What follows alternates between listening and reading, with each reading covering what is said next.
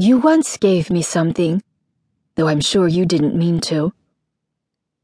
What you gave me is hard to explain. All I can say was that it stopped the flood of my own self for a moment and left me shining inside, like summer moonlight. It happened the year we were 17, and I was new to your tiny town of Santa Rosalia, north of the Rio Grande.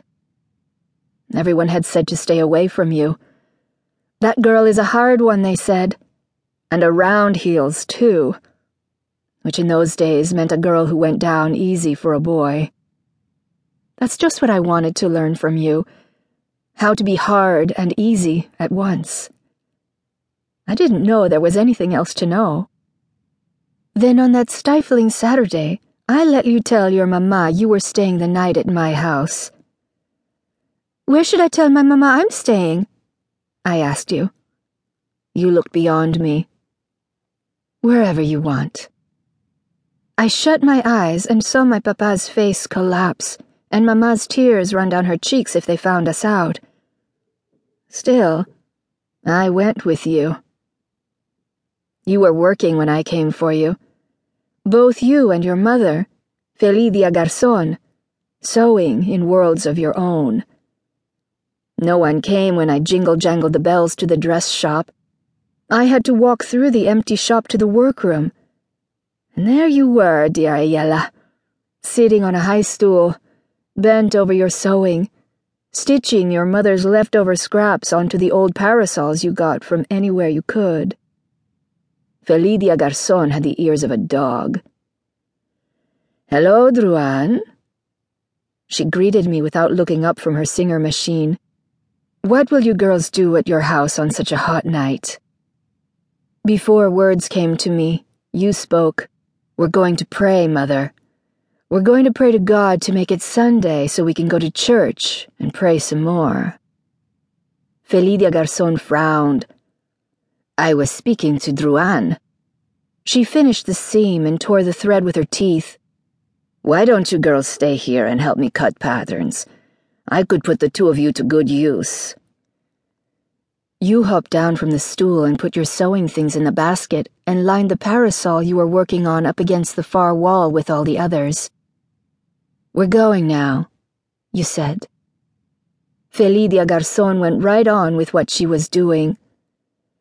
Mass is at 9.30 tomorrow morning, she said. And don't take breakfast or you can't receive communion. You didn't reply. Without bothering to change your dress or kiss your mother goodbye, you walked out of the workroom. Felidia Garzon stopped me. Why didn't we stay with her next Saturday night? We could listen to the Victrola, have some nougats. I'm not such an ogre, she said. No, senora, I mumbled, my eyes on the floor for fear they might expose our lie. You appeared in the doorway. Are you coming? You asked with startling impatience. Bless you, I wanted to cry. You are my true savior. But when we were alone on the street, you turned on me. God in heaven, Druan, what did you do to your face? My hand went to my cheek and remembered. It's Mamma's makeup, I mumbled. I had to put it on fast without the mirror so she wouldn't know. You laughed that hard laugh of yours. You schoolgirls. You think that's what it's all about. You didn't even have the decency to watch me blush. You were glaring at the steaming evening that had come to suffocate us all. With a sigh, you took a small fan out of your bodice. It's too hot to live, you said and fanned yourself with a sour look on your face. Come on, let's go, I begged. Damaso Montel is going to be there tonight. Do you hope Gabriel Frank is there? You said you didn't care. Or Roberto Solere? You didn't reply, so I asked again. It's all the same, you said, turning the corner on Obispo Street. I skipped to keep up with you. Damaso Montel will be there, I saw him outside the hotel this afternoon in his waiter's uniform. He told me he'd be there. You kept walking.